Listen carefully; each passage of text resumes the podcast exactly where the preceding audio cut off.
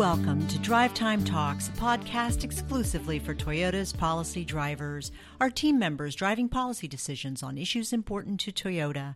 This is Donna Rudy from Government Affairs coming to you from Washington, D.C.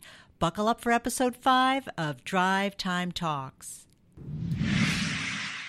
In this traffic report, we highlight Toyota's fourth annual Global Government Affairs Institute, also known as GGAI. This three day conference was hosted in Washington, bringing together 24 participants representing 20 Toyota affiliates and five group companies from 14 countries. GGAI's theme, Next Level Leaders, focuses on fostering increased collaboration and enhancing skills of government affairs team members. Let's welcome Mari Nakamura from our Overseas External Affairs Division in Tokyo, who participated in the program. We invited uh, many uh, government affairs colleagues from all, all over the world, for example, South Africa, Indonesia, Saudi Arabia, and many countries.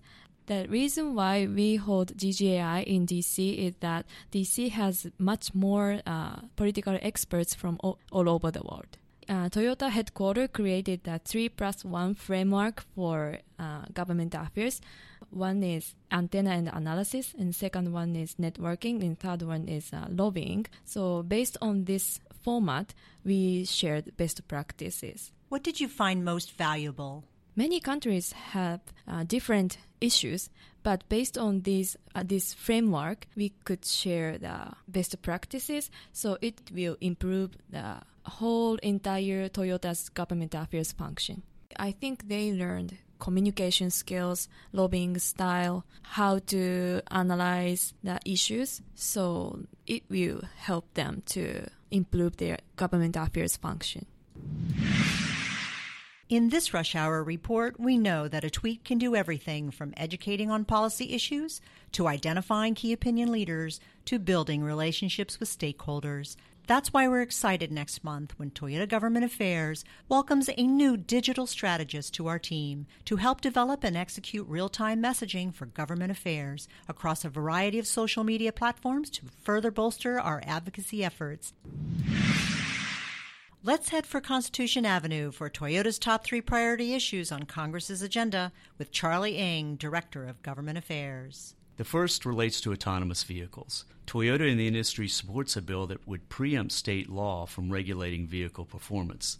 That bill has already passed the House, and a bill should be introduced in the Senate shortly. It would allow the National Highway Traffic Safety Administration to establish a single national framework for governing autonomous vehicles. The next issue relates to the renegotiation of the North American Free Trade Agreement, which is currently underway. This is a trade agreement between the U.S., Canada, and Mexico to remove trade barriers between the three countries. NAFTA is over 20 years old, so it can and should be modernized. The final issue is tax reform. Toyota in the auto industry had a big win just before the August recess, removing the border adjustment tax from consideration. But the BAT is gone, and fortunately, tax reform goes on. Toyota is a supporter of tax reform. Reduced rates and a simplified system makes sense. For this segment on Pennsylvania Avenue, we'd like to take a closer look at why NAFTA is so important for our policy drivers with Lila Aridia Foss, Toyota Director of International Public Policy. So, NAFTA is an incredibly important agreement for Toyota large part, it has enabled us to make the United States an export hub for our global operations. In fact, last year alone, we exported eight U.S. built models to 34 countries from the United States.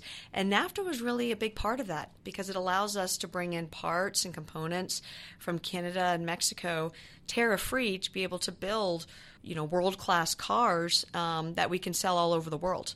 NAFTA has also been beneficial to the entire auto industry. In fact, a million more cars are produced in the United States today than they were before 1994, the year NAFTA went into effect. And where do we stand on NAFTA?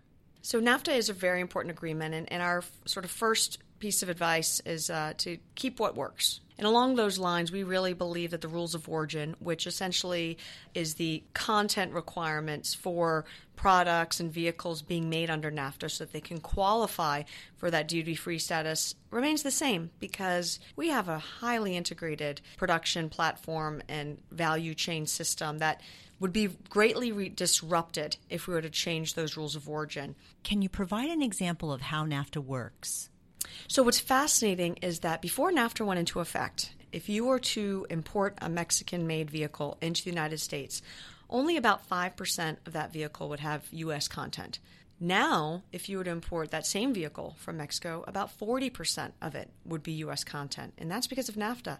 On the flip side, if we were to do something that would jeopardize NAFTA, then what would happen is companies, instead of uh, manufacturing in North America, would start to import from other regions of the world, most, most notably China.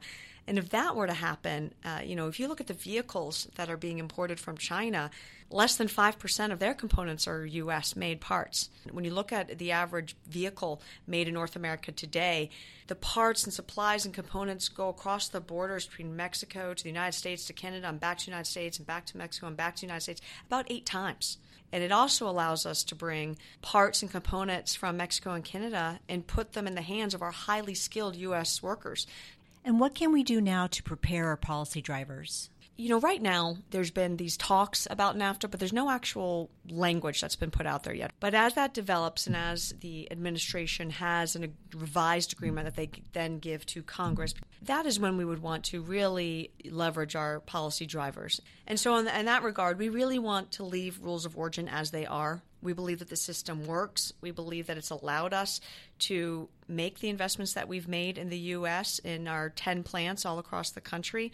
We also believe, though, that in terms of uh, ways that we can improve the agreement, including a digital chapter, something that allows for the free flow of data across our borders. And then lastly, we want stronger intellectual property rights. I mean, we're making tremendous investments in that we can uh, continue to make best cars. And, and right here in the United States, the most innovative products at the most cost competitive prices right here in America. In this segment of State Highways, we highlight Toyota's participation in this year's Midwest U.S. Japan Association Conference held in Japan. Governors and business leaders meet annually at this conference to discuss the growth and progress of economic relations. Toyota executives met with eight governors and hosted Indiana Governor Holcomb and Michigan Governor Snyder at Toyota Kaikan, Motomachi, and Takaoka plants.